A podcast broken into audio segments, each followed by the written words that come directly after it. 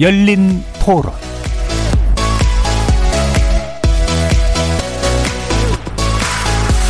안녕하십니까. KBS 열린 토론 정준희입니다.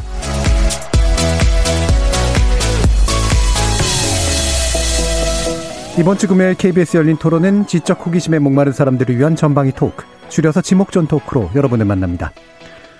일부 순서에서는 우리 삶 속에 가까이 다가온 우주라는 대상에 대해서 이야기를 해볼 텐데요.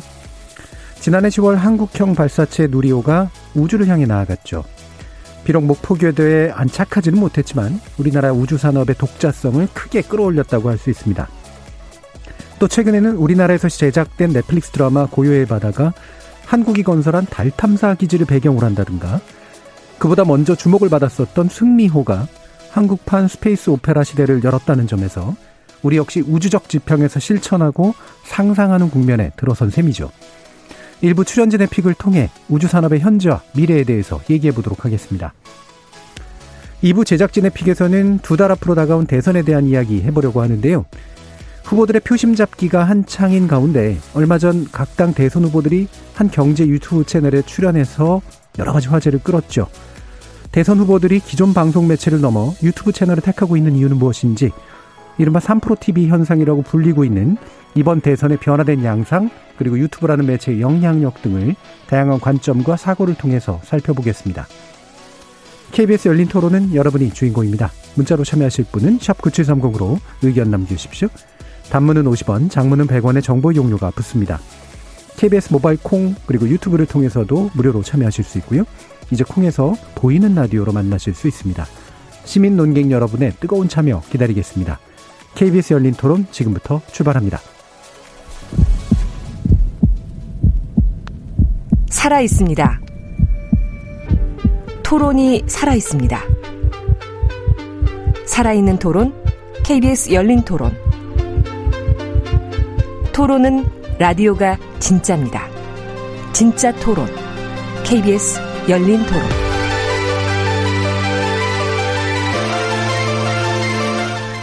오늘 함께 해주시는 분들 소개하겠습니다. 나라를 걱정하는 물리학자 이종필 건국대 교수 나오셨습니다. 안녕하세요. 이종필입니다. 냉철한 마음 탐구자 신경인류학자 박한, 박한선 박사 나오셨습니다. 안녕하세요. 박한선입니다. 사람, 사랑, 공감의 소설가 서유미 작가 나오셨습니다. 안녕하세요. 서유미입니다. 규정을 거부한다. 한국 여성 변호사의 손정희 변호사 나와주셨습니다. 안녕하세요. 손정입니다. 물리학자, 신경인류학자, 소설가, 법률 전문가까지 각기 다른 전공, 개성, 지식을 가지신 네 분의 출연자와 함께 만들어가는 지적 호기심에 목마른 사람들을 위한 전방위 토크, 줄여서 지목전 토크, 출연자 픽부터 시작해 보겠습니다. KBS 열린 토론 저는 나중에 우주에서 결혼식을 할 수 있게 됐으면 좋겠어요. 이번에 넷플릭스에서 런칭한 그 한국 드라마도 있는 걸로 알고 있거든요. 공유가 나온 고유의 바다. 한국에서 반응이 상당히 좋다라는 얘기를 들은 것도 있고 요즘에 대선 후보들도 이제 우주에 대한 공약도 발표하고 그런 것들 보면은 예전에 비해서 요즘에 우주에 대한 관심 또는 이제 그런 것들을 반증하는 게 아닌가 싶은 생각이 좀 있습니다. 누리호는 그래도 실패했지만 다들 많이 노력하는 것 같아요. 저 학생인데 되게 이과가 빛을 발하는 게 공상과 그런 것들이 많이 발달해가지고 정말 가까워지고 있구나 이제 그쪽으로 가는 친구들도 많아지고 하니까 그런 친구들이 그 분야에서 더 그런 두각을 나타내고 그러면은 앞으로 더 전망이 밝지 않을까 싶습니다. 점점 가까워지고 있는 것 같아요. 화성에 갈 수 있는 날이 정말 얼마 남지 않은 것 같아요. 미국이나 이런 데서는 우주여행 하잖아요. 빌 게이츠도 하고 해서 이제 뭐 금액이 사실 뭐 우주에서 10분 있다가 내려오는데 뭐 수십억 저 들고 1억 몇 천만 원씩 들고 하는데 뭐 늦어도 한 20년 이내로 이제 우주여행 시대가 진짜 개막될 거라고 저는 그렇게 생각해요. 예, 우주에 관련된 이야기 누가 골라주셨을지 뻔히 아시죠? 물리학자이신 이종필 교수님께서 어, 가져오셨는데 아까 청취자분 중에 보면 되게 해맑은 목소리로 우주에서 결혼했으면 좋겠다 이런 얘기를 하시는데 결혼이 그렇게 좋은 일이 아닐 수도 있다는 생각을 하실 수도 있는데 한번 말씀 주시죠. 왜 가져오셨을까? 아 저는 그 71년에 태어나서 이제 아폴로 세대거든요. 예, 그렇죠. 음, 예. 제 또래 아마 그 친구들은 대부분 그 달 착륙 관련 소식들, 네, 아폴로 네. 우주선, 뭐 세턴 로켓 이런 음. 걸로 어릴 때 이제 우주에 대한 꿈과 희망을 키워왔던 세대였고 네. 물리학자 대신 혹시 영향이 미치죠? 네, 영향을 그쵸? 많이 그런 음, 것 음. 때문에 이제 그 당시에 뭐 동네 꼬마들의 한 80%의 장래 희망이 과학자였고 그렇죠. 저도 과학자였었어요. 네. 그러니까 여전히 지금 나이가 뭐 50 이렇게 되더라도 그때의 그 꿈과 희망이 아직도 예. 이렇게 좀 남아 있고 그것의 원천이 됐던 게 이제 우주로 음. 나가는 거였거든요. 그래서 어 옛날에는 우리 세대는 이렇게 남의 나라에서 우주선 쏘고 이런 예. 거 보고 이제 꿈을 키웠다면 이제는 지금 자라나는 세대들은 우리나라에서 직접 이제 우주로 진출하는 그런 모습들을 보면서 꿈을 또 키워나갈 수 있지 않을까. 저는 예. 그게 굉장히 좀 중요한 변화 중에 하나일 것 같고, 음. 마침 작년에 보면은 전 세계적으로 우주와 관련된 여러 이벤트들이 있었어요. 우리나라는 물론 이제 다들 아시겠지만 누리호가 이제 어떤 분의 실패라고 하셨는데 저는 이제 거의 뭐 99% 성공이라고 생각을 그렇죠. 합니다만 네. 음. 어 그런 그런 뭐 큰 일도 있었고 그다음에 작년 초부터 사실 이제 화성 탐사선 미국의 Perseverance라든지 중국의 음. 톈원이라든지 이런 게 갔었고 그리고 민간 우주에 이제 또 청취자분 말씀하셨는데 뭐 최초로 그 민간인 우주 여행을 했었고 뭐 이제 그게 Virgin Galactic이나 Blue Origin SpaceX나 민간 회사들이 실제로 그런 일들을 이제 진행하고 있는 상황이고요. 그리고 작년 11월 달에는 또 이거 정말 SF 같은 일인데 그 지구 근처를 지나가는 소행성에 이제 그 위성을 우주선을 보내 가지고 충돌시켜서 경로를 바꾸려고 하는 네, 예. 그런 우주선을 쏜 적이 있었어요. 그래서 아 이거는 정말 그 SF가 science fiction이 science fact가 되는 그렇죠. 이런 게 아닌가. 사실 이 말이 나온 게 2014년에 로제타라는 혜성 탐사선이 있습니다.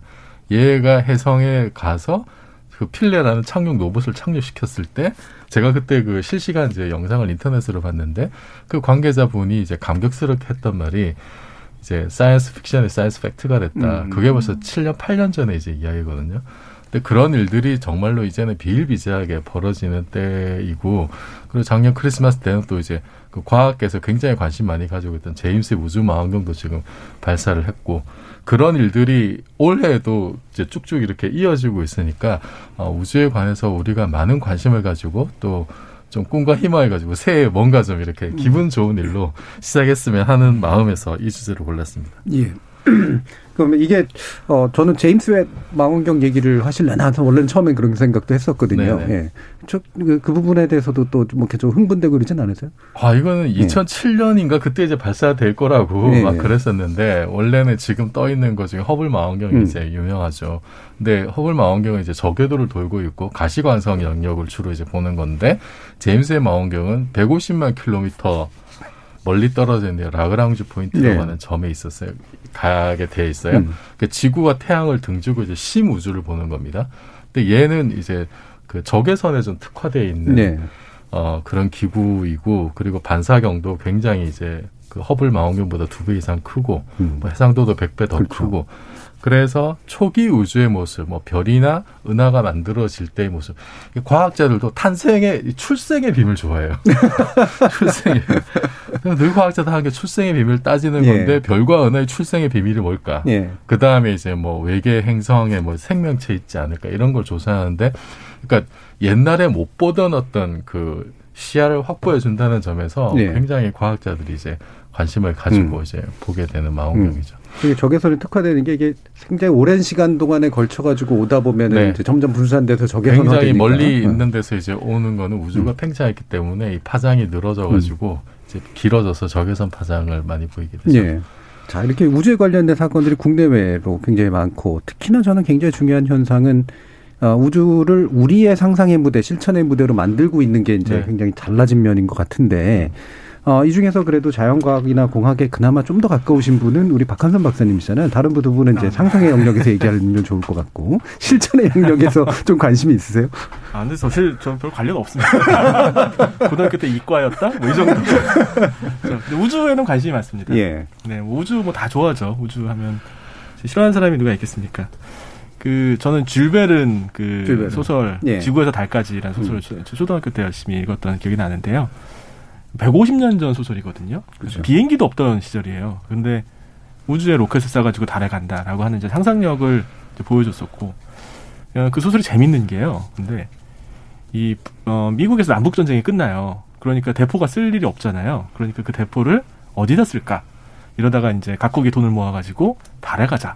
그래서 거기다 에너지를 쓰거든요.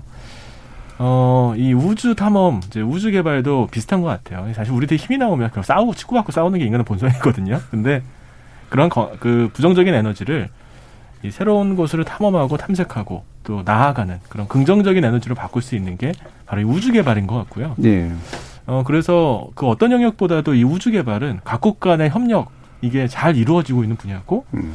또 그걸 통해 가지고 교류도 많이 하고 또 아까 교수님 말씀하셨던 것처럼 아이들한테 꿈과 희망도 주고 예, 긍정적인 의미가 있는 것 같아서 에, 이 고요의 바다를 비롯해서 한국에서는 우주선도 제대로 없지만 아, 이런 식의 콘텐츠가 나오는 것도 기쁜 일이라고 생각합니다. 예. 거의 최초의 영화급에 해당하는 게 이제 그 달, 달로 가는 그 장면을 그린 상상의 영화였었잖아요. 그게 대포로 쏴가지고 달에다 보내는 이제 그런. 대포가 이제 달 얼굴에 딱 맞고 그렇죠. 막 네.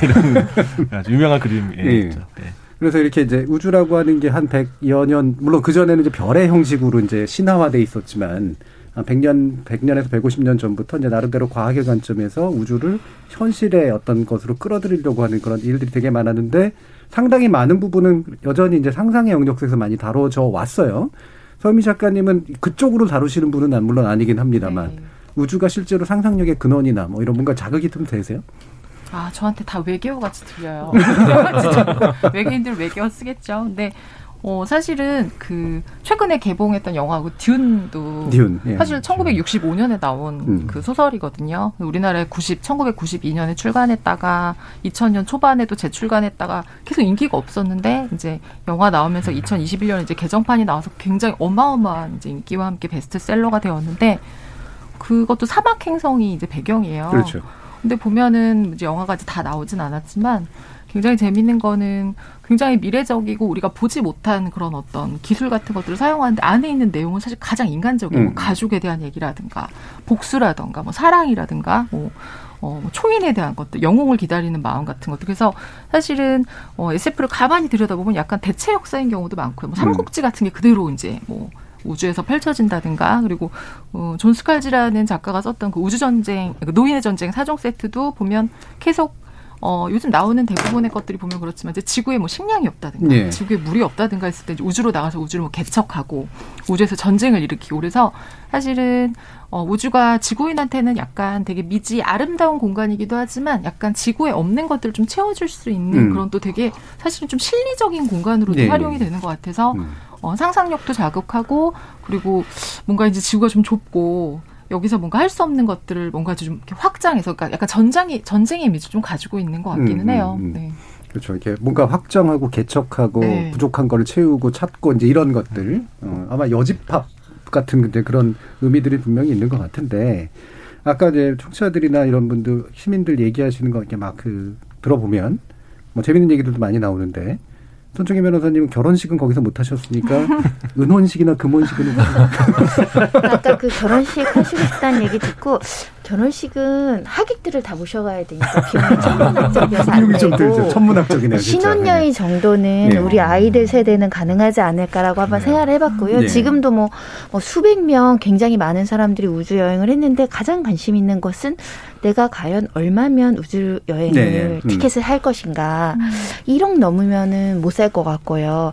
천만 원이면 살 수 있나? 아, 음. 500만 원이면 살 수 있나? 그런 시대는 언제 도래하나 이런 상상을 한번 해봤는데 사실은 좀 두려움이 있는 것이 항상 영화 속에서 그려지는 우주는 항상 우주에 생명체가 나타나서 지구를 위협하는 존재가 돼버리잖아요. 네. 그리고 항상 양육강식 그리고 부익분 빈입부가 또 발생을 해서 더럽혀진 지구에 못 살아서 항상 이제 극빈층은 지구에 살고 잘 사는 사람만 우주에 나가서 호의호식하다 또 다 같이 망하거나 예. 그런 그래서 또 다시 다른 데로 가- 도피하는 그래서 약간 우주 공간이라는 것이 지상 낙원이겠다라는 이런 관념은 안 들어오고 뭔가 새롭고 몰라서 좀 무섭고 두렵고 그 두려움을 또 극복하고 거기에 나가서 이제 인류를 구원하는 어떤 영웅들이 그려지는 서사들을 많이 보다 보니까 약간은 미지의 세계인데 막 가고 싶은 미지의 세계가 아니라 누가 먼저 갔으면 좋겠다. 누가 어디 가보고 네, 음. 그리고 가격이 한 500만 원만 되면 한번 그렇죠. 가보게 가보고 네. 싶다 뭐 이런 생각 해봤습니다. 그렇죠. 자꾸 누군가 나가줘야 적당한 가격이 형성이 되죠. 예. 지금 6726님께서 저는 우주하면 어릴 때 본 은하철도 999가 생각납니다. 얘기해 주셨는데 정말로 좋아했던 애니메이션인데 네. 음. 나름대로 이게 되게 안 좋은 것만 지금 보셨는데 뭔가 이렇게 그 우주하면은 어, 나에게 핵심적으로 이렇게 난 이거 이 컨텐츠 이 이런 뭐 소설 영화 뭐 애니메이션 이렇게 떠오르는 것도 있으세요? 저, 어, 저도 은하철도 은하철도 999가 999. 네. 일단은 그 우주로 이렇게 뭐 기차가 저런 모양새로 이렇게 음. 어, 증기기관차 모양으로 달린다는 것 자체가 참 음. 지금 생각해 보면 참 좀 이상하긴 예. 하지만 어릴 적에 그 상상력을 가장 극대화시킨 그렇죠. 작품이었던 예. 것 같고 이게 또 정말로 우주 여행을 하는 거잖아요. 예. 이렇게 다른 행성들을 그 거기서 뭔가 또 내용은 이제 뭐 인간 자기를 음. 찾아가는 모습이고 그게 뭐 가장 좀 인상적이었던 것 같은데 저는 그래서 옛날에는 사실 우리 그것도 이제 우리나라 게 아니고 일본 예. 거라서 나중에 그걸 알고 또 굉장히 충격을 받았어요. 충격 먹죠. 예. 처리가 처리가 아니었어. 배터리.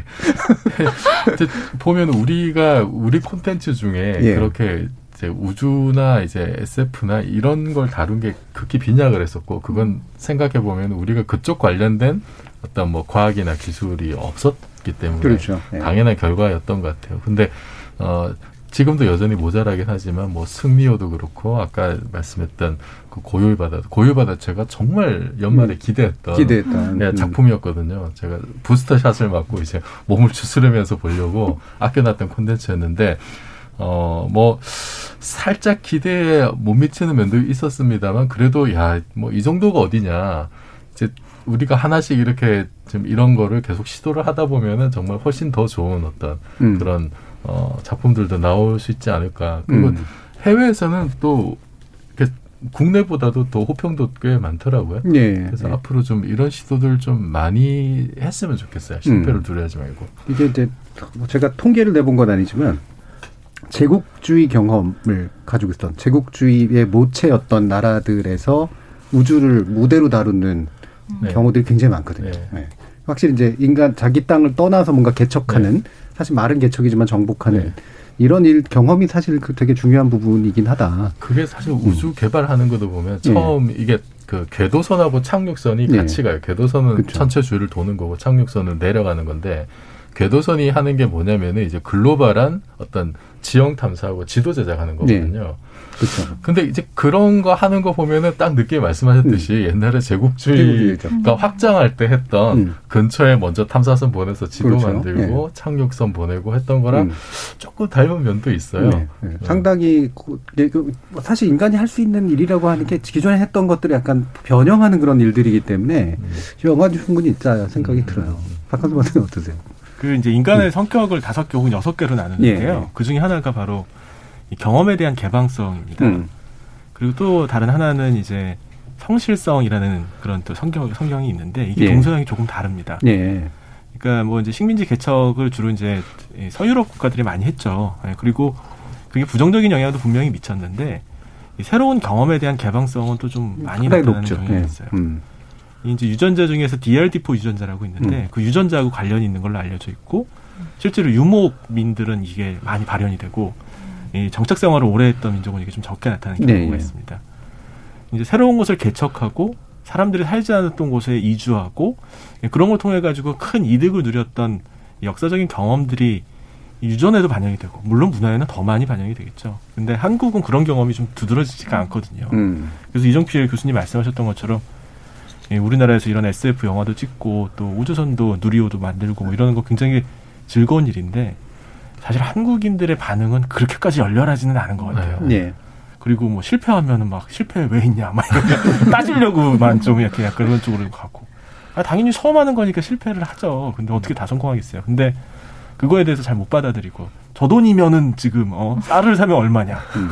그런 거 미국에 맡기고 우리는 그냥 실용적인 일을 하자 이제 이런 식의 문화적 분위기가 있으니까 이런 문화가 이제 이런 곳에 예산 투입이라든지 젊은 사람들의 진로를 또 이쪽으로 이제 간다든지 이런 것들에 계속 이제 계속 좀 영향을 미치고 그런 부정적인 부분이 있는 것 같아요. 제가 대학 고등학교 때 그 가장 커트라인이 높았던 대학교가 항공우주공학과였거든요. 네.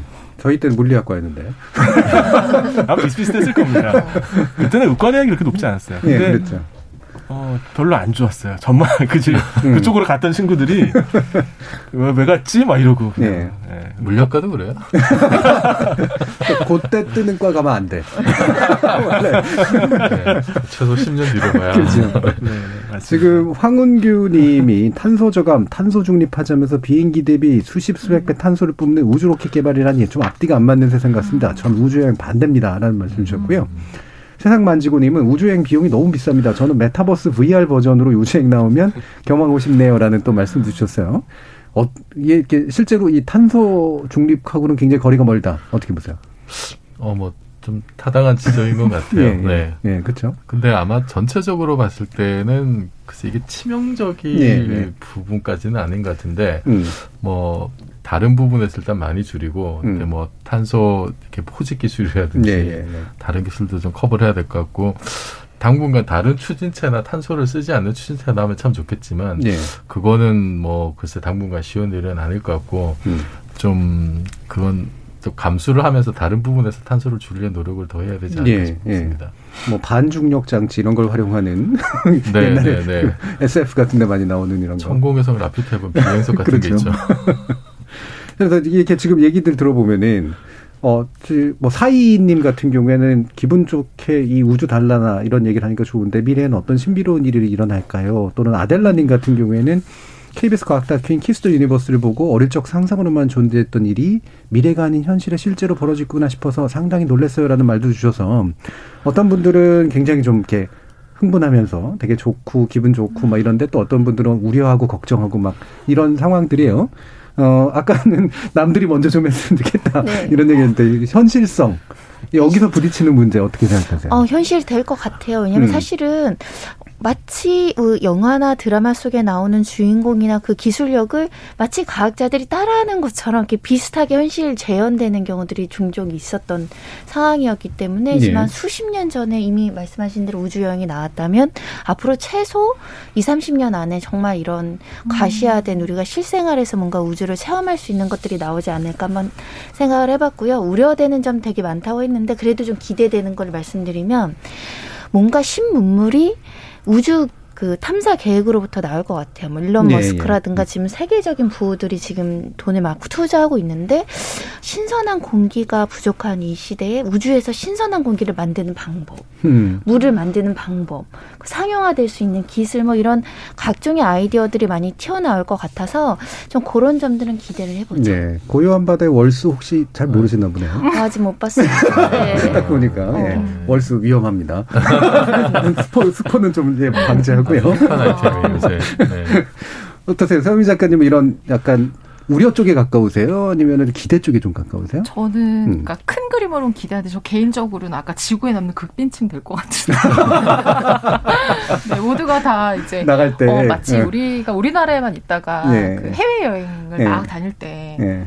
국내 여행만 해본 사람과 해외 여행 해본 사람들이 막 나뉘어서 어느 그렇죠. 나라에 가니까 예. 뭐가 정말 있더라 예. 이런 얘기 했던 것처럼 이제 정말 해외 아, 저기 우주를 갈 수 있는 어, 음. 뭐 달이든 화성이든 어디든 음. 갈수 있는 사람들이 이제 가서 보고 오면 어, 이 세계 안에서도 그런 것들이 또 나뉠 것 같아요. 그렇죠. 우주를 경험해 본 자와 우주를 예. 경험하지 않고 지구만 아는 자 이렇게 나뉠 것 같아서 그것도 되게 재밌을 것 같고요. 저는 음. 아마 지구에 남으려는 사람일 것 같고 굉장히 꿈꾸면서 그러나 언젠가 아마 정말 많은 사람들이 가면 저도 이제 따라서 아마 가지 않을까 입석 정도로 가지 않을까. 어 근데 지금은 어 그 글쎄 모르겠어요. 저는 사실 우주라는 게 감이 잘 안 잡혀요. 예. 우리가 뭐 그렇잖아요. 지구가 태양계 안에 있는데 태양계 같은 것이 뭐 어마어마하게 많다라고 하는 것 자체가 사실은 감이 안 잡히고 네, 우리 네, 어디까지 갈 수 있는지 잘 모르고 그래서 어 그런 것들을 하나씩 알아가는 거는 인간을 굉장히 좀 겸허하게 만드는 것 같아요. 예. 음. 우리가 사실 이제 대선도 있고 그럴 때 막 여기의 것이 모두 다인 것 같잖아요. 근데 영화나 소설에서는 사실은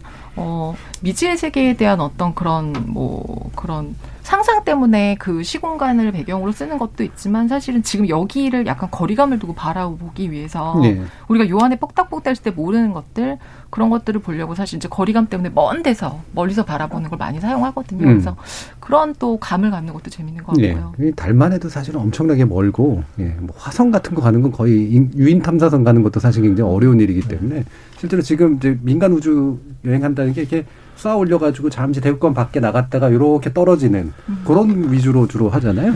그게 그 이제 Virgin Galactic하고 예. 음. Blue Origin 했던 게 이제 그런 식이요. 그거를 이제 준궤도 비행이라고 예, 준궤도. 비행. 말하자면은 그냥 이렇게 포물선으로 음. 뭐 대륙간 탄도 미사일 비슷하게 타고 갔다 오는 거예요. 그래서 비행 시간도 뭐 10분 안팎입니다. 네. 잠깐 맛보고 오는 거죠. 그리고 고도도 높지 않아요. 그래서 뭐 Virgin Galactic이 85km고 Blue Origin이 뭐 107km 네. 정도였는데 이게 SpaceX가 이제 이게 둘다 네. 이제 작년 7월에 했던 거고 작년 9월에 SpaceX에서 이제 궤도 비행을 처음 시- 이제 민간인 음. 최초의 궤도 비행합니다. 궤도 비행은 지구 주위를 한 바퀴 도는 거죠. 음. 타원 궤도로. 요게 이제 그, 그, 그 높이가 585km까지 올라갔어요. 그 우주 정거장보다도 더 네. 높습니다, 이게. 그리고 비행 시간도 거의 사흘에 가까웠어요. 그래서 굉장히 일론 머스크가 그 베이조스, 베이조스는 블루 오리진 회장이죠. 네. 일론 머스크는 스페이스X 회장이고 일론 머스크가 베이조스한테 했던 말이 이제 그거예요. 어, 궤도와 스페이스를 어, 그 차이점을 아는 게 중요하다. 네. 그러니까 너네는 궤도 비행만 하지만 우리- 저기 중궤도 비행만 하지만 음. 우리는 완전히 궤도 비행을 한다. 예, 예. 그래서 그 블루 오리진도 이제 뭐 조만간 그 궤도 비행을 하는 어떤 그런 우주선과 상품을 내놓는다고 합니다. 음. 그래서 일론 머스크가 이제 가장 좀 앞서 있는 음, 그렇죠. 그런 이 상태라고 이제 있어서. 볼수 네. 있는데 박한선 박사님은 네. 어떠세요? 이런데 우주 여행이랄까? 네. 네. 이런 것의 현 뭐 상황? 네. 어, 금방 될 거라고 생각합니다. 예, 우리 해외여행 간 거 얼마 안 됐고요. 음.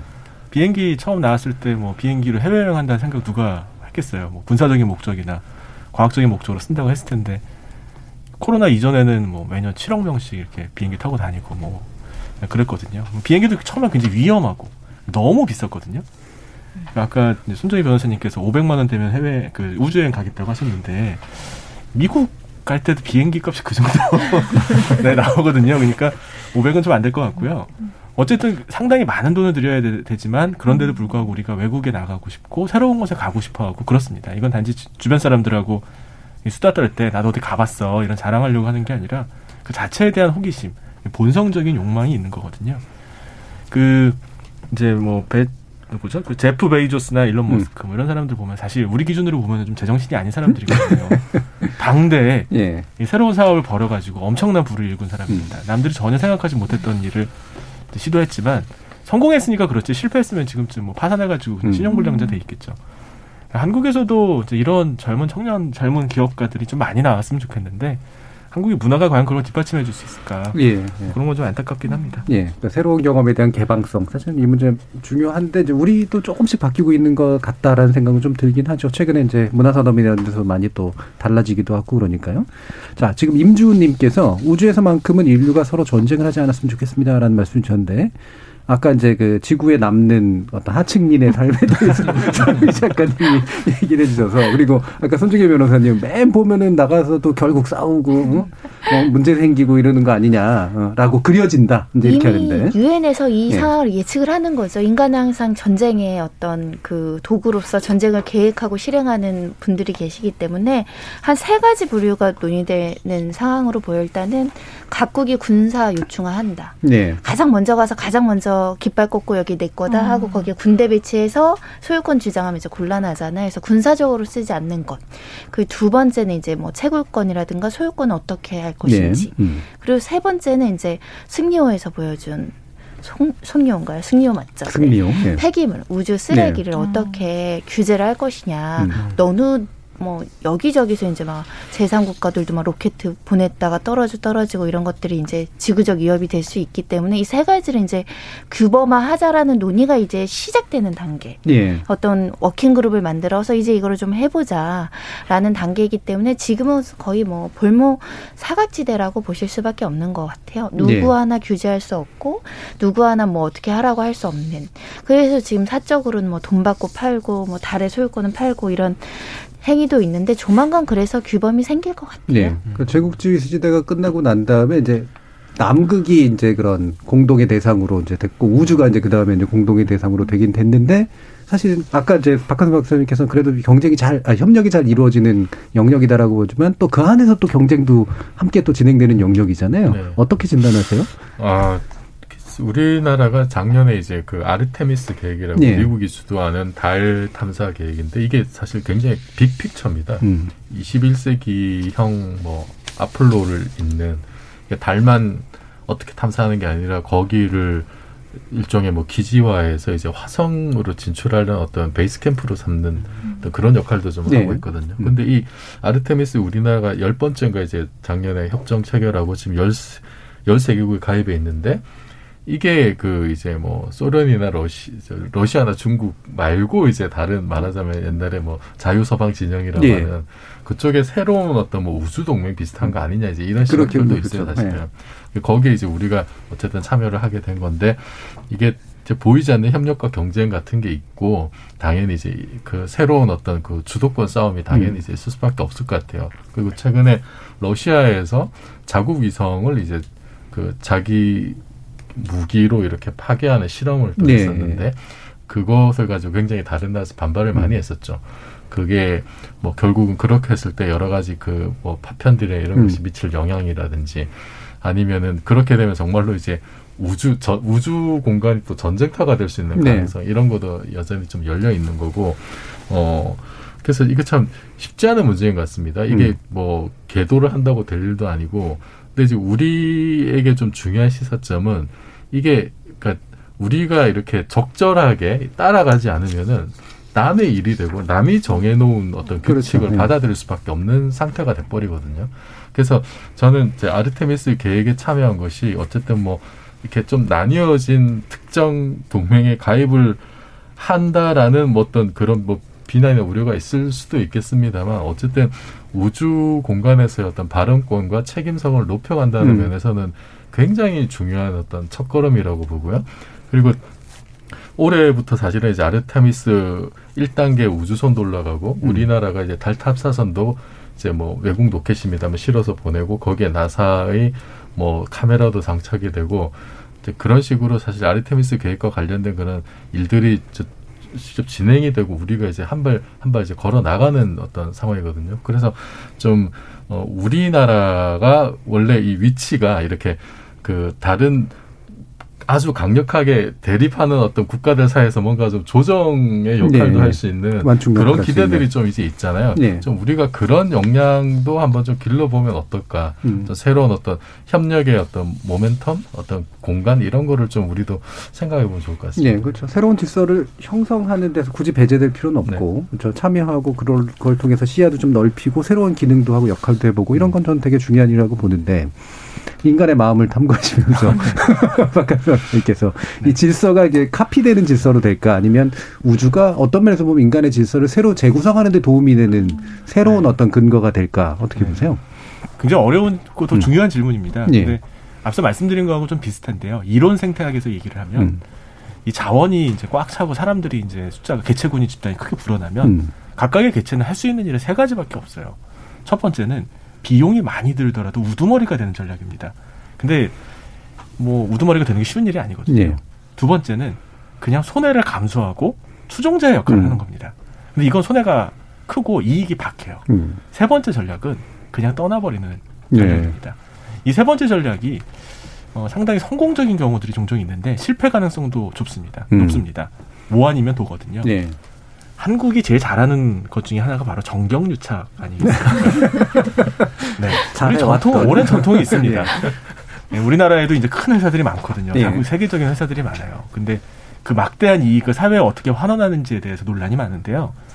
이제 발칙한 생각일 수도 있겠지만 우주 개발을 적극적으로 추진하는 기업체한테는 이걸 사회 환원에 준하는 정도로 인정을 해준다면 예.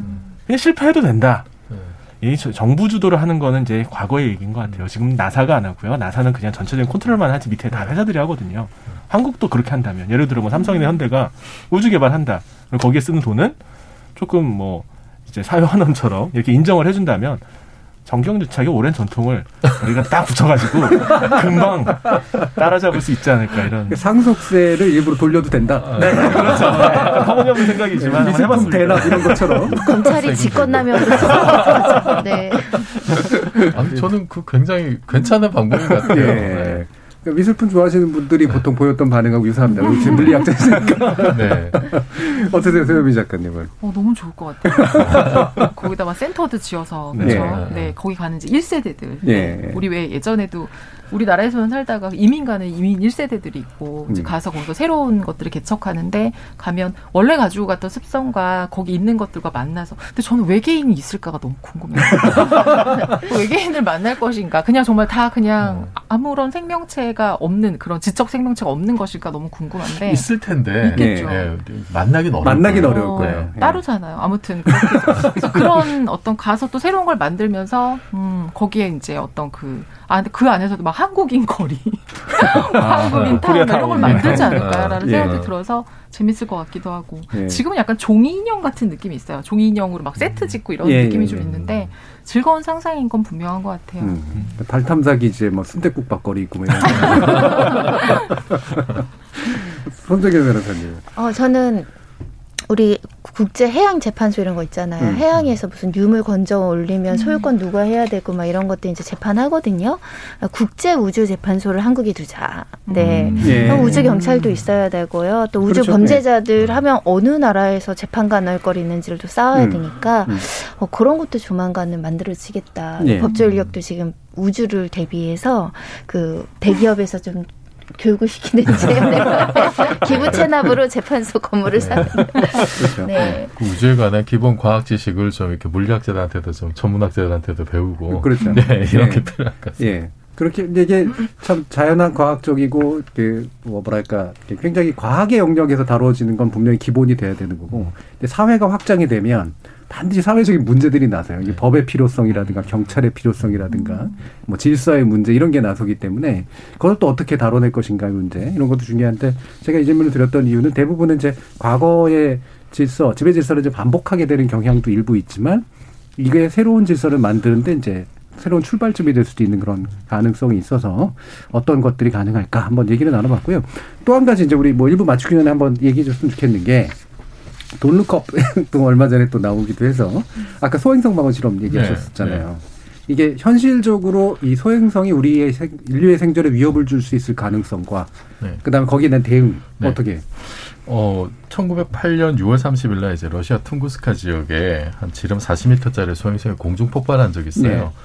네. 이게 2,000제곱킬로미터에 달하는 숲을 초토화시키고 야생동물 뭐 수천 마리 몰살시킨 음. 다행히 사람이 살지 않는 지역에서 인명피해는 거의 없었는데 이게 그 40m짜리인데 히로시마급 핵무게 300배 위력. 네, 네. 있고 요거 때문에 이제 그 이제 이 날을 6월 30날을 소행성의 날로 기념을 하고 있습니다. 그런데 어, 이 정도 퉁구스카급 소행성이 대략 한 100만 개 정도 있을 걸로 추정이 되는데 우리가 발견한 게 1% 정도밖에 안 돼요. 네. 그래서 사실 공룡을 멸종시킨 거는 이제 한 10km 정도 음. 되는 거. 이것 때문에 지구 생명체 70% 이상이 이제 소멸하게 됐었죠. 그 사실은 어, 그 지구 근처로 다가오는 해성이나 소행성을 이렇게 빨리 찾고 대응책을 세우는 거는 굉장히 이제 중요한 어떤 중요한 일일 수 있습니다. 네. 그 말하자면 지구 방위군을 만드는 네. 건데 그래서 이번에 나사가 작년 11월 말에 쏘아 올린 게 소행성의 궤도를 인위적으로 바꾸려고 하는 이게 인류 역사상 최초의 일이거든요. 천체의 어떤 궤도를 바꾼다. 정말 어떻게 보면 신의 영역에 도전하는 거죠. 그래서 이게 지금 충돌 실험이 올해 9월이나 10월로 예정돼 있습니다. 이거 실제 이제 아마 생존계도 아마 하게 될 텐데요. 경로를 약간 바꾸는 거죠. 원래 이 행성이 지구와 충돌할 확률이 높은 건 아닙니다. 음. 실험을 하는 거고 또 뭐 다른 방법 뭐 한 500m짜리 크기는 예를 들어서 메가톤급 핵무기를 터뜨리면 완전 박살이 난다 이런 시뮬레이션 결과가 있기도 해요. 이거는 이제 뭐 영화 아마겟돈하고 비슷한 상황이죠. 그래서 이게 정말 영화에서나 뭐 SF에서나 보던 일들이 현실에서 하나씩 이루어지는 일이고 이게 우리가 사실 그럴 능력이 없으면 그냥 이렇게 운명으로 받아들이게 되잖아요. 근데 네. 뭔가 좀 해볼 만하면은 어떤 적극적인 어떤 현실의 문제가 되니까 저는 이것도 우리가 좀 이렇게 세계 평화를 위해서 또 할 수 있는 그쪽으로 또 역량을 좀 이렇게 개발하는 것도 지구 방위군의 일원으로서 네. 그렇게 참여하는 것도 저는 꽤 괜찮지 않을까. 우리나라도 소행성 그 지구를 지나가는 근접 천체들 많이 관측하고 있거든요. 예. 저는 뭐 돈루컵 최근에도 보고 이제 그 방금 말씀하신 것 같은 고민도 하고 아까 이제 질서 문제 같은 거 얘기하면서 그러니까 우리가 지금 보면 최근 이제 뭐 대선 치르건 정치적인 문제 이런 거 너무 좀 되게 좀 좁은 문제 가지고 극단적으로 싸우는 것들이 점점 많아지고 있거든요. 근데 큰 사고를 하기 시작하면 사실 그런 작은 차이들이라든가 작은 갈등들은 오히려 그렇게 중요해 보이지 않고 새로운 논의의 기회들이 생긴다라고 생각을 하기 때문에 그래서 사실은 제가 이제 이 주제를 예. 새해 첫 주제로 이제 골랐던 거고 보이저 1호가 이렇게 음. 그 태양에 벗어나기 전에 카메라를 돌려서 지구를 찍은 사진이 있잖아요. 예, 예, 예. 그 파람 그 사람 음. 그 사진 픽셀 하나만도 못한 음. 지구 사진을 보고 이제 칼 세이건이 창백한 푸른 그렇죠. 점이라고 이름을 붙였는데 우리 인류가 살고 있는 공간이 이렇게 정말 전우주적 관점에서 태양계 시- 시점에서 봐도 보잘것없는 지역이고 예. 그런데 왜 우리는 저 좁은 데서 살고 있는 정말 고귀한 생명체들인데 서로 못 잡아먹고 산다리냐. 음. 그러니까 사실 천문학을 자연을 공부를 하면은 이렇게 겸손함을 배우게 되는데 그렇죠. 저는 그래서 우리 그 지금 치열하게 싸우고 있는 대선 후보님들 음. 창백한 푸른 좀 사진 한번 보시고 우리가 얼마나 참 이렇게 보잘것없는 행성에 살고 있는지 좀 겸손한 마음으로 좀 더 큰 시각을 가지고 좀 정치를 해주셨으면 네. 좋겠습니다. 음. 그러니까 저는 정치를 수- 수긍하는 편이라 잘 싸우는 거는 괜찮은데 싸움의 어떤 내용이 좀 질이 좀 높아야 된다고 생각을 해요. 쓸데없는 거 가지고 싸우지 말고 정말로 우리가 우주 개발 어떻게 할까 말까 이거 가지고 싸우고 기후 위기 어떻게 할까 말까 이런 거 가지고 싸워야 되는데 다른 걸로 싸우고 있다는 게 좀 문제가 아닌가 싶어서요. 자, 인류는 지구라는 공간 안에서 많은 꿈을 현실로 이뤄냈죠. 그리고 지구를 넘어서 우주라는 공간을 사고하기 시작했는데요.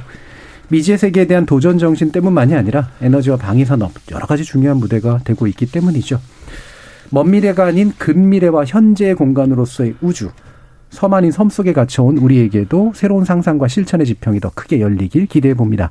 지목전 출연자의 pick은 이것으로 마무리하겠습니다. 여러분께서는 KBS 열린 토론과 함께하고 계십니다.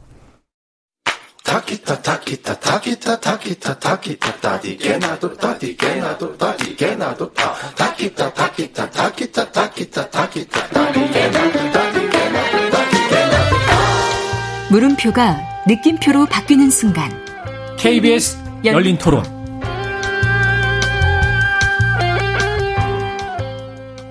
좀 신선했고요. 그런 유튜브가 가지고 있는 채널이 이미 좀 커졌으니까 또 그런 분들이 나왔다는 거잖아요. 그래서 좀 많이 매체가 변하고 있다 뭐 이런 것도 좀 느껴졌고 따로따로 개인의 의견을 얘기하고 동일한 주제에 대해서 비교가 되니까 뭐 좋은 것 같더라고요. 네. 일단 접근성이 좋지 않을까요? 요즘 같은 시대에 사람들이 다 뉴스를 챙겨보거나 대선 토론을 TV로 방송하는 것만 다 보는 건 아니니까 조금 더 쉽게 접할 수 있지 않을까? 개인적으로 일단 공중파나 이런 선거 방송들은 상대적으로 조금 규제도 있고 제약이 있으니까 좀 더 자유롭게 발언할 수 있지 않을까? 그냥 재 밌었어요. 항상 핵심이 되는 게 경제잖아요. 누가 더 잘 먹고 우리나라 국민들을 위해서 잘 살게 해줄 것이냐가 핵심이잖아요. 그게 제일 중요한 대선의 평가라고 봐요. 그 공중파나 뉴스페이퍼 같은 경우는 여론을 대변하지 못한다고 생각을 해요. 다양한 의견, 유튜브라는 대한 언론들이 상당히 많아졌기 때문에 지지자들한테 보내는 메시지 아닐까요? 결정적으로 깜깜이 대선으로 가면 안 된다는 거예요. 특정 채널이 아니더라도 대선 후보들에 대해서 더 알게끔 한다는 차원에서는 긍정적이지 않나 싶거든요. 특히 뭐 3프로 같은 경우에는 구독자가 뭐 한 몇백만 된다라고 제가 들었던 것 같은데 그렇기 때문에 서로 다들 앞다퉈가지고 나가려고 한 게 아닌가 싶은데요. 지적 호기심에 목마른 사람들을 위한 전방위 토크. 신경인류학자 박한선 박사, 물리학자 이종필 건국대 상호교양대 교수, 소설가 서유미 작가, 그리고 손정혜 변호사 이렇게 네 분과 함께 하고 있는데요. 2부 제작진의 픽은 대선과 3프로 TV 현상입니다. 아, 청취자들도 또 시민들도 많은 이야기들을 해주셨지만 그리고 최근에 이게 좀 현상으로까지 얘기되면서 저도 막 여기저기서 인터뷰 요청을 하셔서 제가 인터뷰를 보통 잘 안 하는데 이거는 좀 몇 가지 말을 할 게 좀 있다 싶어서 이제 한두 마디 하기도 하고 했었어요. 네, 결국은 이 유튜브 채널들이 대선 주자들이 중시하는 영역이 됐고 실제로 대중들에게도 꽤 영향을 끼치기 시작했다. 그리고 이게 기성 매체에선 잘 안 보이던 원래는 예전에는 그랬으나 지금은 좀 의외로 잘안 보이고 있는 현상이다. 근데 이게 이제 아마 문제의식의 출발점일 텐데 서유미 작가님 보셨어요? 네, 저는 3프로 TV는 봤어요. 음. 근데 요, 어떻게 요 것도 보면 일부러 보신 건 아니고요? 거의 일부러 봤어요. 근데 뉴스 헤드라인에 되게 많이, 많이 보였는데 나왔죠. 네. 3프로가 나라를 구했다. 근데 음. 저는 이게 경제 유튜브 방송인 줄 모르고 음. 항상 원래 나라는 늘 소수가 구하지 않나 이렇게 생각하고 아, 어떤 걸 3프로일까 그냥 생각만 하고 있다가 이제 봤었는데 예. 약간 그 예전에 그 대선 후보들 나오는 토론 뉴스나 뭐 공중파 방송에서 했던 토론하고는 좀 방식이 달라서 그게 좀 더 좋았던 것 같은 게 보통은 이제 우르르 나오셔서 하나의 질문에 대해서 각자 이제 말을 하는 게 이제 예전의 방식이었다면 이거는 한 후보가 한 시간 반 정도씩 되게 자신의 뭐 정책이라든가 여러 가지 어떤 사안에 대해서 되게 집중적으로 얘기를 하니까 어, 이게 누구의 얘기와 비교해서 보는 게 아니라 이 사람의 생각만을 딱 되게 예. 어, 볼수 있다라는 점이 되게 좋았었고 그리고 또 공중파가 아니고 이제 저는 사실 이게 3%도 너무 재, 저 안녕하세요 뭐 2%입니다, 4%입니다. 너무 진지하게 하시는데 예. 어, 너 근데 약간 부드럽고 유머도 쓰시고 예. 또 약간 놀리기도 하고 그러니까 또 그게 또 분위기가 좀 솔직해서 또 사람들이 좋지 않았나라고 하셨고 댓글들도 되게 재밌었어요. 사실 댓글을 굉장히 열심히 봐- 댓글 정말 많더라고요. 근데 댓글 보니까는 이제 그분들이 다 이게 매일 보던 뉴스에 나오는 뭐 무슨 폭로 기사나 너무 사적인 얘기들이 아니라 정말 이 사람이 하는 생각들을 보게 되니까 건설적인 얘기를 들어서 되게 좋았고 의외로 생각이 바뀌었다는 분들도 되게 많고 그것 때문에 좀 새롭게 또 부상하게 되는 후보도 생기고 네. 그래서 아마 그런 것 때문에 나라를 구했다라고 하는 그런 말이 나오지 않았나라는 생각이 음. 들어요. 예. 좀 아쉽게도 저희 열린 토론이 어, 한 분씩 모셔가지고 하는 형식을 이미 했는데 그리고 음. 내용도 충분히 괜찮았어요. 근데 결정적으로 이재명 윤석열 후보를 아직까지 못 모셨거든요. 네.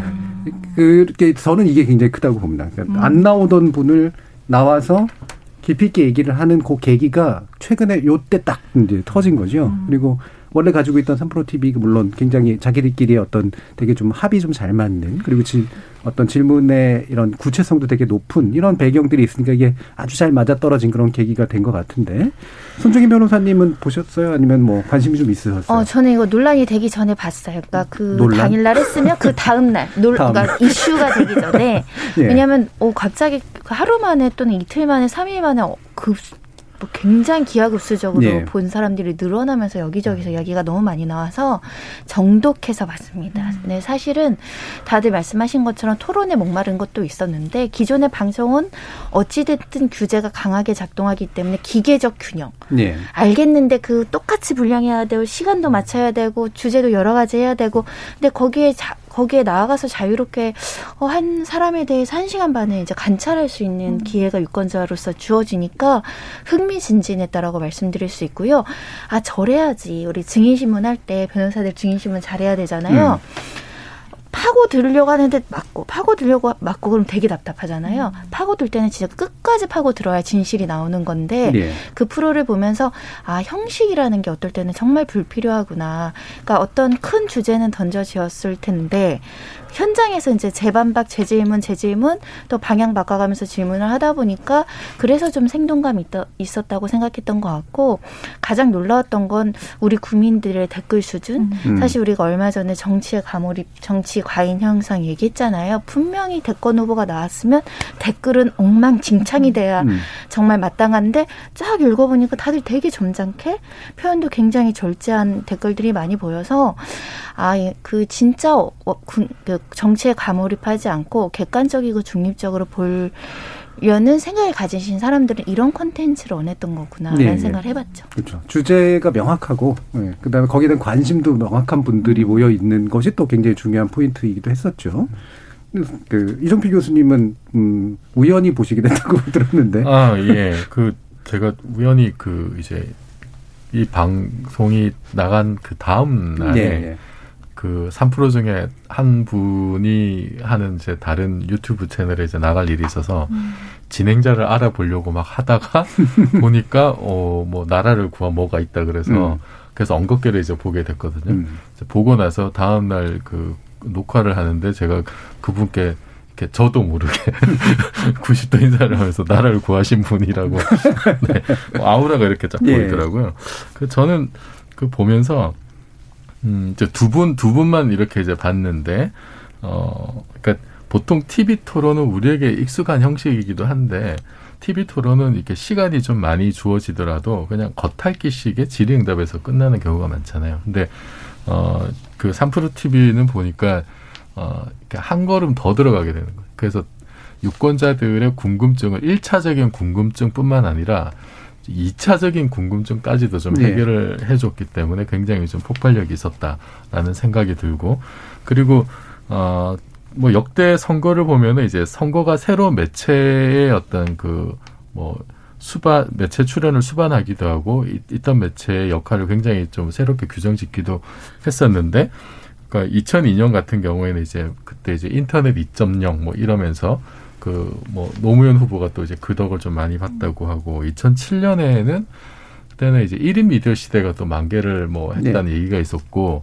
그때 사실 뭐 한 국내에서 이렇게 론치했던 아프리카 TV나 뭐 이제 이런 것들이 사실 주목을 받았었는데 그게 결국은 이제 유튜브가 사실은 그 역할을 대체하면서 지금 이렇게 대박을 터트리게 된 거죠. 그 중간에 보면 이제 SNS가 또 엄청난 네. 역할을 했던 음. 선거들도 있었는데 3프로 TV가 이렇게 그 터지면서 아 이게 정말 이제 유튜브로 검색을 하면서 우리나라가 조금 다른 나라보다 약간 이제 유튜브가 터진 게 조금 늦었던 면도 좀 대중화된 건 살짝 늦었는데 예, 정치적으로 갑자기 이제 굉장히 네, 네, 네, 이제 네. 영향이 네. 생긴 거죠. 음. 네. 그래서 어 지금 이게 그 이후에 정말 매체의 지형에도 상당히 좀 영향을 좀 미칠 것 같다는 생각도 들고 근데 과연 뭐 이게 이게 이제 끝은 아닐 테니까 뭐 어떤 새로운 어떤 뭐 매체의 등장이나 이런 것도 좀 촉진을 하지 않을까. 음. 근데 어쨌든 그 유권자 입장에서는 이게 판단의 근거를 채울 수 있는 채널이 많아졌다는 점에서는 네. 굉장히 좀 긍정적이고 상당히 긍정적인 현상이죠. 네. 예. 이렇게 이제 유튜브, 그러니까 아까도 말씀 주셨지만 지금도 말씀 주셨지만 이제 유튜브 자체는 이미 뭐 총선 때나 기존에도 네. 어, 영향이 있었는데 그때는 주로는 자기 홍보 채널로 이제 쓰는 방식, 그다음에 지지자들 앞에서 뭐 얘기하는 방식 이런 거였는데 그렇지 않은 되게 구체적인 테마를 가지고 있고 명확한 이제 문제의식을 가지고 있는데 나가서 그쪽 커뮤니티에 뭔가 이렇게 호소하는 그런 방식이잖아요. 어, 즉 정파성으로부터 약간 거리가 있는 그런 방식이었었어요. 어떻게 보셨어요, 박한석 박사님? 글쎄요, 뭐 말씀 미리 지금 벌써 말씀하셨던 음. 거다 동의하고요. 유튜브가 사실 효과적인 매체인 거는 맞는 것 같아요. 사람들이 더 저 편안해하는 것도 음. 있고 또이 경제 유튜브니까 이 정치적인 정파성에서 좀 자유롭지 않을까? 사람들이 그런 기대도 있는 네. 것 같고요. 근데 더 중요한 이유는 그게 아닌 것 같습니다. 사실 저는요 이번에 대선에 나오시는 분들이 무슨 생각하는지 잘 모르겠어요. 음. 예전에 이제 출마를 하셨던 분들은 오랫동안 정치를 하셨거나 뭐 그렇지 않더라도 대충 어떤 식으로 나라를 움직이려고 하는지에 대해서 감이 좀 왔거든요. 그러니까 뉴스에서도 이제 뭐 정치적인 공세라든지 뭐 가족들 주변 이야기, 도덕성 얘기 뭐 이런 얘기들을 이제 한 겁니다. 일단 이건 확실하니까 다른 부분을 검증하는 거죠. 근데 지금은요. 좀 모르겠어요. 솔직히 무슨 생각하시는 게 사람들이 이 지금 정 그 대선에 출마한 사람들이 정말 머릿속에 뭐가 있는지를 알고 싶어 하는데 이미지만 자꾸 보여주려고 하고 또 그냥 정치적인 공세만 하려고 하니까 어떨 때는 양쪽 얘기 이렇게 보면 야 이거는 두 분 다 대통령을 하면 안 될 것 같은데 라는 생각이 들 정도로 너무 부정적인 정보만 많이 들어오고요. 뭐가 맞는지 잘 모르겠습니다. 그러한 이 갈증이 있을 때 3%가 예. 가장 중요한 정보를 전달해 주면서 사람들한테 좀 어, 이제 대중들한테 좀 그, 어, 좀 소구력을 좀 얻었던 것 같고요. 두 번째는 이제 경제 얘기를 많이 했는데 경제 얘기가 중요한 것 같습니다. 이 과거의 정치는 뭐 왕정이냐 공화정이냐 이 거대 이데올로기 가지고 싸우고 막 그랬는데 어, 지금은 사실 뭐 진보다 보수다 뭐 이런 이제 거 뭐 이렇게 좀 나눠져 있지만 사실 이미지고 실제로 보면 정책이 그렇게 큰 차이가 없거든요. 사람들한테 피부에 와닿는 거는 이제 경제 정책, 사람들의 실생활에 관련된 건데 그런 이야기들을 많이 한게좀 음. 주요했던 것 같습니다. 예. 정치 그리고 발전하면은 경제 그리고 더 발전하면 문화 사람들의 관심사가 좀 지나가게 되고 어, 지금은 사람들이 경제에 관심이 많지만 이제 10년 후, 20년 후의 대선엔 대선 후보들이 문화에 대해서 어떤 입장을 가지고 있는지에 대해서 사람들이 또 관심 가지는 시대가 오지도 않을까? 예. 뭐 그렇게 생각합니다. 예, 그러니까 부족했던 부분을 잘 짚어서 이제 갈증을 해소시켜준 그런 측면들에 대해서 얘기해 주셨는데 김정훈님께서 저는 3프로 TV는 안 받고 열린 토론 대선 후보표는 경선 때부터 다 들었습니다. 근데 한 시간은 좀 짧았습니다라는 말씀을 주셨어요. 그다음에 K6561님이 3프로는 후보의 식견과 인격이 자연스럽게 드러나 아주 좋은 계기였죠라는 말씀도 주셨는데 이렇게 이제 어, 기성 언론들이 어, 뭐랄까요? 너무 좀 음, 부정적이다, 긍정적이다 문제만은 분명히 아닌 것 같고, 자기들은 되게 중요하다고 생각하는데, 알고 보면 그게 대중들에게서 그렇게 중요한 문제가 아니었을 수도 있는 것들을 기존의 관습으로 너무 지나치게, 어, 몰입해버린 그런 면들도 있었던 것 같고, 그 다음에 그러면 이제 보통은 이렇게 답을 하거든요. 아, 근데 우리도 정책 검증 다 하려고 그러고, 뭐, 네, 이렇게 깊이 있게 하려고 그러는데, 그건 또 사람들이 안 봐요. 또 이런 식의 이제 하소연을 한단 말이에요.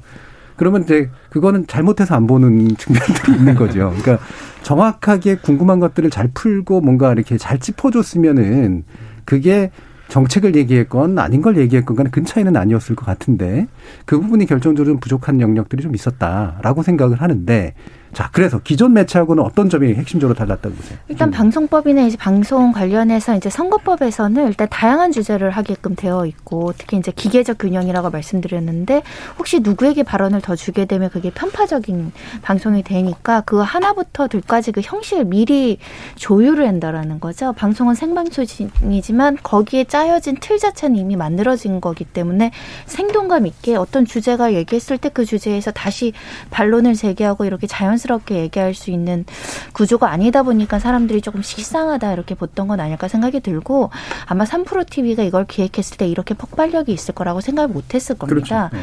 그래서 아마 굉장히 준비도 간소하게 했을 개연성이 있거든요. 음. 그래서 후보들도 나왔을 개연성이 음. 있어요. 그런데 의외로 사람들이 이런 자유로운 형식이 어, 이게 훨씬 더 그 사람을 진솔하게 알 수 있는 기회야라고 이제 떠올린 것 같아서 사실 지금도 뭐 지상파라든가 종편 케이블 모두 다 이 포맷으로 할 수 있죠. 있죠. 네. 그러니까 정식 이제 선관위에서 이제 관리하는 방송 토론이 아니라면. 근데 어 책임이라는 게 따르니까 방송에서 항상 제가 2012년에 아직도 잊혀지지 않는데 박근혜 대통령이 한 세 번의 이제 토론을 네. 하셨을 거예요. 그때 진행했던 사람이 엄청 욕을 많이 먹, 먹었던 네, 적이 예, 있어요. 예, 예. 근데 사실은 뭐 별거 아닌데 누, 이 사람을 지지하시는 분은 이분한테 조금 불리한 질문을 했다 그러면 엄청 가서 막 비판하고 하니까 예. 그런 부분들에 대해서 조금 방송사가 위축되어 있는 거 아니냐 그런 생각도 한번 해봤고요. 예. 이걸 계기로 조금 자유로운 포맷으로 한번 하는 것 을 용기 있게 아마 방송사에서 책임지는 분들이 음. 해주실 것 같고 예, 예. 후보들도 어 이게 더 효과적이네 해서 또 할 것 같아서 3% 전과 후에 대선 토론은 방향이 많이 바뀔 것 같습니다. 예. 저는 사실 개인적으로 위축돼 있지 않는데 어, 제작진들은 굉장히 힘들어합니다.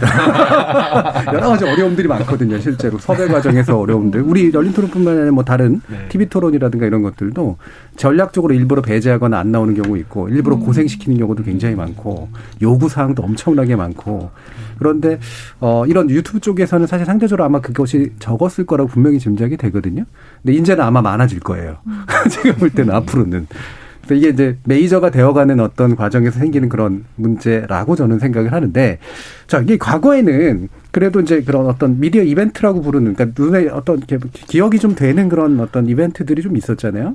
어, 뭐, 예를 들어 만천수 후보 같은 경우에 갑철수, 뭐, 그 다음에 MB 아바타, 이런 식의 장면이라든가, 박근혜 전 후보 같은 경우에는 어, 문재인 그 후보하고 이제 막 싸우면서 나왔다. 내가 대통령 되면 다 할 겁니다. 라든가, 뭐 이정희 후보가 그때 했던 그런 어떤 인상적인 장면들이라든가, 요번에 아직은 뭐 명확하게 나오진 않아서 모르겠지만, 뭐 기존에 또는 요번에 뭐 나름대로 다른 어떤 미디어 이벤트로 기억나는 것도 있으세요? 음, 저는 예전에 그 음. 이경 그 개그맨 이경규 씨가 예, 예, 예. 그 김대중 대통령하고 박근혜 이제 대통령 이제 그 전에 대통령 아니었죠. 네. 찾아가 가지고 집에 가서 막 막 이제 개그도 걸고 네, 네 그, 그 프로그램 했던 음. 게 기억이 나요. 음. 그때는 이제 우리 그렇게 높은 정치인들은 사실 우리하고 거리감이 상당히 있었게만 네. 느껴졌고 그랬는데 굉장히 잘하면서 그 약간의 좀 일반인하고 조금 다른 삶이면서 조금 가깝기도 하고 그런 약간 파열, 파열에서 느껴지는 그런 재미 이런 게 있었고 이런 게 좀 가까워지는 느낌을 줬던 것 같거든요. 음. 근데 정치인들이 이제 이런 게 효과적이라는 사실을 너무 잘 알고 네. 너무 많이 남용을 남용을 하셔서 네. 예. 요즘은 가끔 보면 정치인들이 개그맨 같아요. 개그맨보다 더 많이 웃기려고 하고 막 예, 예. 그런 분들이 인기 끌고 하니까 아 이것도 이제 적당한 선까지만 가야지 너무 많이 가면 안 되겠다 이런 생각도 듭니다. 네, 그러니까 이게 신선한 단계가 있고 신선한 단계 지나면 금방 네. 굉장히 좀 이렇게 아, 좀 지겨워지기도 하고 네. 좀 너무한다 싶기도 하고 이러죠. 그래서 올해도 올해도 그렇고 최근에 좀 예능 참 많이들 나왔는데 생각만큼 소기의 성과를 거둔 것 같지는 않아요. 아니 그 이제 예능은 이렇게 각 잡고 나오는 게 아니어서 네. 그 후보에 저 말씀하셨듯이 범접하기 힘든 분들의 일상을 볼 수 있을 거다라는 기대감을 보는데 네. 사실은 알고 보면은 이제 그 대부분도 연출된 거고 준비된 거고 그러니까 옛날에는 너무 이제 그런 일상의 모습을 볼 기회가 없으니까 어느 정도 연출되더라도 감수하고 보는데 지금은 뭐 그렇지 않은 거고 이제 거꾸로 3프로 TV가 그렇게 폭발력이 있었던 것은 연출되지 않은 자연스러운 모습. 어, 오히려 네. 어, 거기서 드러나는 어떤 후보들의 진짜 어떤 뭐 실력이라면 실력, 뭐 자질 이런 것들이 이제 거기서 묻어나는 자연스러운 상태에서 어 나올 수 표출되는 어떤 그런 어떤 자질과 역량을 음. 평가하시는 기회였기 때문에 그 정말 인기가 있었던 거고. 근데 만약에 뭐 지금 뭐 최고의 예능 프로에 나온다 하더라도 뭐, 뭐 놀면 뭐하니 이런 데 나온다 하더라도 이렇게 연출되고 각본에 짜인 어떤 누구 말대로 해서 연기만 잘하면 되는 네. 이제 그런 상황에서는 더 이상은 좀 이렇게 그렇죠. 그 대중의 어떤 지지를 받기는 어려울 것 같습니다. 예. 많이 또 이제 미디어 환경도 바뀌었고 이미 네. 또 많이 또 본 것들이 있어서 어, 리얼리티지만 리얼이 아니라는 거 이런 거 많이들 아시고. 그럼 서유미 작가님 은 어떤 미디어 이벤트가 기억나세요? 아니면 어, 후보들 책은 좀 읽어보셨어요? 근데 예전에는 정말 책을 많이 냈던 것 같아요. 예. 근데 요즘은 사실 책은 별로 안, 그러니까 그만큼 책이 이제 사실 대중에게 호소력이 많이 떨어진다라는 그치. 것일 수도 있을 것 대중적으로 같아요. 읽히진 않는 것 같아요. 맞아요. 예. 그래서 예전에는 뭐 그 대선 앞두고 후보들이 책도 많이 냈었고 그리고 그, 그 대선을 가는 행보 가운데 이제 굉장히 좀 정책적인 기념회. 것도 냈었고 사실은 또 굉장히 인간적인 면모의 에세이도 막 음. 내고 출- 정말 출판 기념회도 하고 그랬었는데 요즘은 별로 없었고 근데 그 이재명 후보님이 책이 되게 많더라고요. 예. 어, 그리고 안철수 예전부터도. 예, 워낙에 많고 안철수 후보님도 이제 책이 좀 많으시고 한데 어 사실은 책이라는 게 이제 요즘처럼 하루하루 막 판도가 달라지고 말 한마디나 뭐 어떤 어디에 가서 어떤 반응 하나로 막 이제 민심이 달라지고 이러는 지지율 영향받는 때에는 사실은 크게 어 뭔가를 바꾸기엔 되게 느리고 좀 비효율적인 매체인 건 맞는 것 같아요. 그런데 어 이 긴 정치 인생, 그러니까 정치를 정말 요번 대선만 하거나 뭐 요번 한 번만 하는 게 아니라는 입장에서 봤을 때는 그가 평소에 어떤 생각을 하고 있고 어떤 인생을 살아왔고 앞으로 어떤 대한민국을 꿈꾸고 뭐 사람을 어떻게 대하고 뭐 이런 것들 음, 이런 것들을 좀 차곡차곡 쌓는다는 의미에서는 예. 책이라는 게 상당히 좀 저는 또 어, 좋을 수 있다라는 생각이 좀 들어요. 그러니까 자기를 좀 진중하고 집중해서 보여줄 수 있다라는 거. 그래서 사실 책을 읽는데 정치적으로 지지하지 않는 후보의 책을 읽는 분은 거의 없어요. 네. 책을 읽는 것 자체가 너무나 괴로우니까. 괴롭기 때문에요. 정말 좋아하는 예. 곡에서 아 내가 지지하는 분이 어떤 생각을 하고 나와 어떤 부분이 같고 아 내가 이렇기 때문에 이 후보를 지지할 수 있겠다라고 하는 그러니까 사실 유권자들을 위한 거기 음. 때문에 저는 사실 책이 이제 거의 그 대선의 어떤 그런 홍보에 활용이 안 되는데 책도 되게 좋은 음. 표현일 수 있다는 생각이 그렇죠. 들어요. 그러고 보니까 윤석열 후보는 자기 이름으로 책을 내지는 않았고 네. 윤석열 후보의 이름으로 자- 여러 사람들이 책을 낸 것들은 좀. 있죠. 네. 예, 이것도 참 재미있는 현상인 것 같은데 누구든 당선자가 되면 아마 그 책은 엄청 읽힐 생각을 합니다. 예. 새로운 국정 방향에 대해서 키를 잡아야 되기 때문에 자 그러면 여러분들이 보시기에 이제 남은 기간이 한 두 달 정도뿐이 안 되는데 결국 뭐 우리가 미디어로뿐이 잘 만날 수 있는 기회들이 없으니까 어떤 종류의 방식으로 이 후보들에 대한 이야기를 좀 들어보고 싶다. 나름의 기대들이 좀 있을 것 같거든요. 아까 그 아쉬움에 대해서 좀 얘기를 많이 하셔서 네네. 목사님도 좀 말씀 주시죠. 그 유튜브는요, 이 흥미롭게도 음. 10대, 20대 많이 보거든요. 그리고 또 6, 70대 많이 보세요. 많이 그렇죠. 네. 근데 저같이 이제 뭐 40대, 50대 이런 사람들은 유튜브 잘 안 봅니다. 예, 그냥 활자화된 거에 익숙하고 음. 좀 그래서. 근데 이제 지금 정치적인 구도는 전, 전 정치 잘 모릅니다만 젊은 층, 이제 또 나이 드신 어르신들 이제 이런 거에 관심이 많으니까 유튜브 많이 활용할 거고 아마 유튜브의 영향력이 정점을 이제 달릴 거라고 생각을 합니다. 아울러서 어, 페이스북이나 이런 것들도 사실 5년 전에 대선만 해도 그다지까지 많이 활용을 하시는 분이 많지 않았는데 지금은 이제 다소 너도나도 하시잖아요. 틱톡 하시는 분 못 봤어요, 전. 네. 네, 먼저 하셔야 됩니다, 누구든. 아, 또 이거 어떻게 해? 이렇게 생각하지만 페이스북 나왔을 때, 유튜브 나왔을 때 다 똑같은 반응이었거든요. 그래서 아마 그런 반응이 있을 거고. 웹툰. 음. 왜 웹툰으로 정책 왜 알리지 않을까? 음. 그런 생각합니다. 웹툰 읽히거든요. 아까 책 안 본다고 하셨잖아요. 당연히 안 읽죠. 정치인이 낸. 당연하다뇨. 예. 아니, 서유미 작가님 책은 읽지만 정치인 책을 누가 읽습니까? 근데 어, 웹툰이라면 한번 볼 것 같아요. 예. 네. 뭐 그런 것들이 이제 아마 그리고 아마 제, 제 생각엔 서로 구상하고 있을 것 같아요. 다만 이제 여러 가지 또 고민해야 될 점이 있으니까 예, 아마 할까 예. 말까 그러는 것 같습니다. 예, 틱톡 뭐 이게 틱톡 같은 게 이제 좀 최근 쇼츠라 그래가지고 이제 세로로 찍히는 짧은 네. 어떤 영상들 이런 것들이 이제 많이 나오는데 일부 후보들은 좀 그런 것도 좀 하고 있는 것 같은데 보면은 어, 어설프게 해서 더 안 좋은 것 같아요. 네. 그러니까 하려면은 좀 제대로 그. 미디어 형식에 맞춰가지고 그 세대 호구, 뭔가 소구할 수 있어야 되는데 그냥 나도 이거 해라고 하는 방식으로 해서 역효과를 불러일으키면 좀 안 되겠다는 생각도 있고 하지만 되게 웹툰 같은 거 이런 거 굉장히 중요한 영역인 것 같아요. 손 변호사님은 어떤 기대?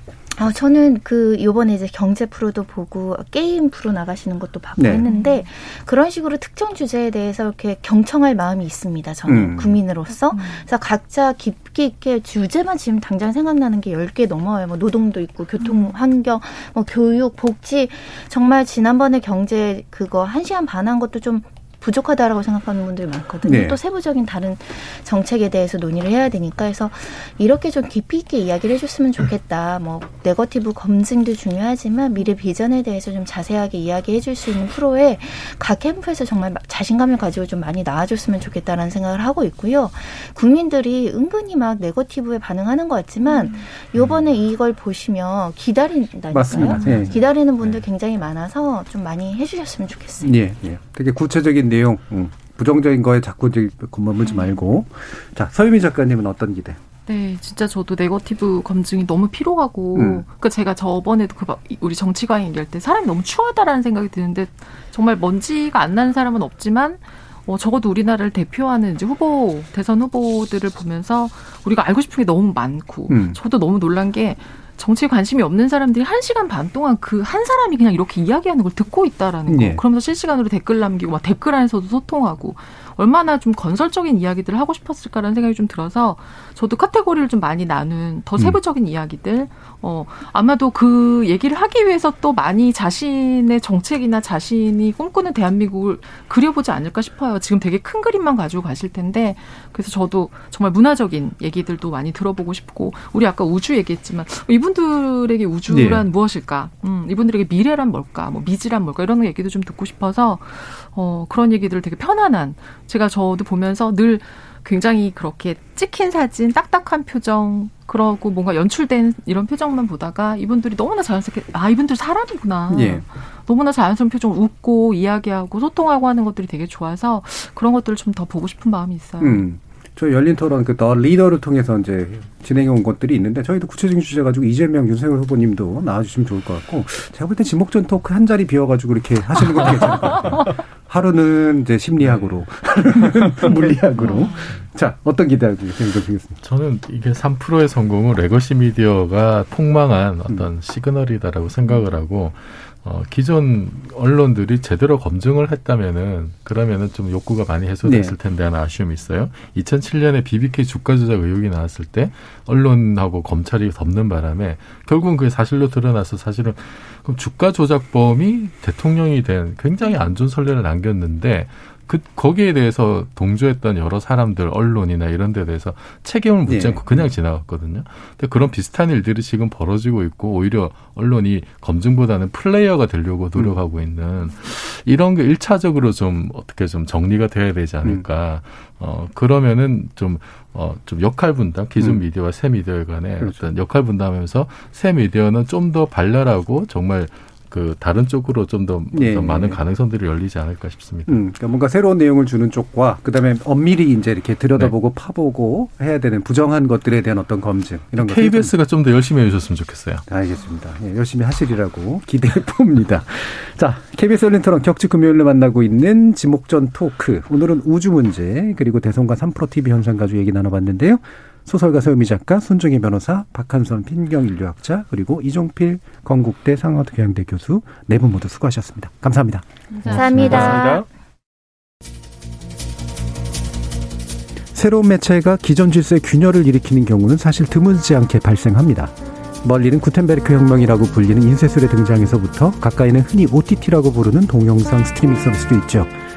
대선을 둘러싼 여론의 흐름에 유튜브 채널이 미치는 현, 영향을 미치는 현상, 이걸 기성 미디어의 몰락이라고 보는 이도 있겠지만 저는 권력의 부분적 이동 혹은 분산에 가깝다고 판단을 합니다.